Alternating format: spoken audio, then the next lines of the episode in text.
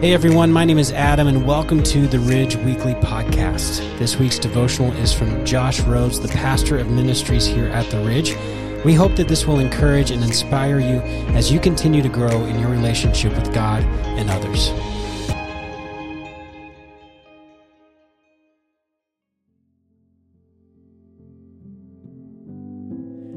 Think back over this past week. What kinds of things did you share with the people in your life? Perhaps you shared some pictures of your family on social media. Maybe you texted a link to a funny YouTube video to a few friends. Or perhaps you tried a new restaurant in town that you enjoyed so much that you want everyone to know about it. I actually shared all three. It's a very natural thing to share about the people, places, and experiences that we love and bring us joy. In fact, we share so freely about these things that we don't even think about it. We just do it. But when it comes to sharing our faith, oftentimes it doesn't feel as natural.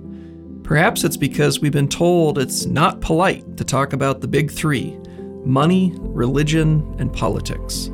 Or maybe it's because we're scared and we don't have the right words. Or far worse in our mind that, that we might offend someone that we love. Romans 10 13 to 15 says this For everyone who calls on the name of the Lord will be saved. How then can they call on him they have not believed in? And how can they believe without hearing about him? And how can they hear without a preacher? And how can they preach unless they are sent? As it is written, How beautiful are the feet of those who bring good news. So, how then do we help fulfill the Great Commission and share the good news of Jesus with people in our lives? This past Sunday, Pastor Tim concluded his message with four helpful tips that can help us overcome our fears or insecurities around sharing our faith. First, pray for opportunities. We can begin to pray for specific people in our lives family members, friends, neighbors, coworkers, classmates and ask God to deepen our concern for their spiritual well being and to open the door of opportunity to share the gospel with them. Second, know your story. You know better than anyone what Christ has done for you. People may want to dismiss the Bible and religion, but a changed life is one of the greatest evidences of our faith. Third, know the message. By remembering three key words, you are fully equipped to share the gospel message.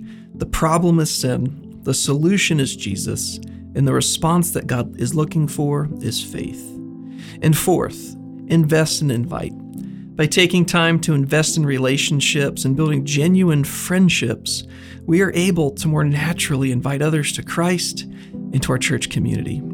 This week, I encourage you to pick one of these four tips to focus on. And as you do, remember what a privilege it is to share the good news of Jesus with others.